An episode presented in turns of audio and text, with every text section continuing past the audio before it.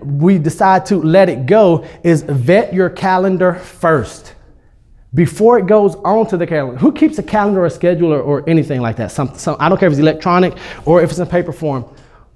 Who has the bad habit of when someone says something to you, you say, Yeah, I'll do it. Yeah, I'll do it. And then you put it on your calendar. Nope, raise your hand high. She, she, she did it. And then she put her hand. See, that's exactly, she, she like, Oh, ugh, got me.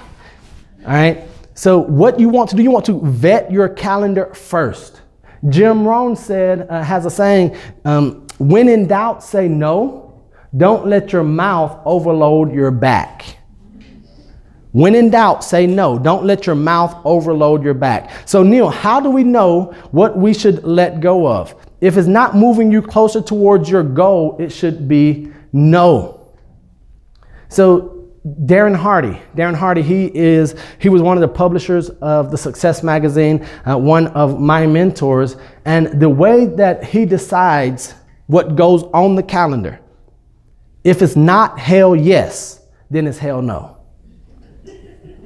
If one of your friends, colleagues, someone, if they ask you, hey, can you do this? Can we meet? If it's not hell yes, it's hell no. All right?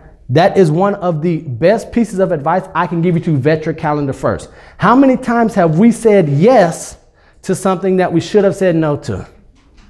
It happens all of the time. Who's at fault for that? We are. Because it's my job to get you to do what I want when I want it. Um, Grant Cardone. Any Grant Cardone fans in here? Sell or be sold. We're always selling or we're always buying, right? So if it's not hell yes, it's what? So some of you guys feel good. You guys like, yeah, I got to say hell no today, right? If it's not hell yes, then it is hell no. This also means that we're out of control. We want our kids, we want our friends, we want everyone else. We tell them, control yourselves, control yourselves. But what do we do? We're out of control because we're weak and we're busy. Tough to hear. Say, ouch. Who here before right now would consider themselves a person that was in control?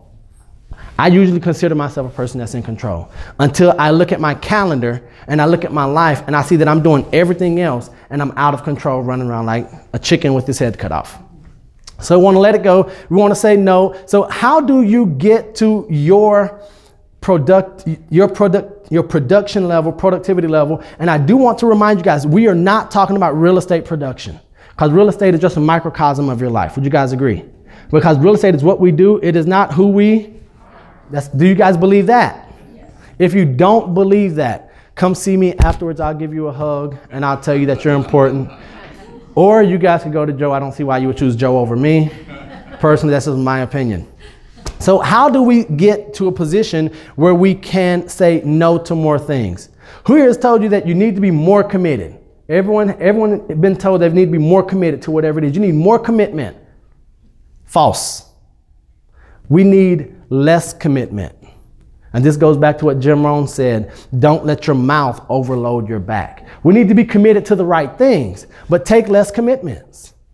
So we want to have fewer things on our calendars. We just want to have more of the right things. All right. So when you look at your calendar, the first things that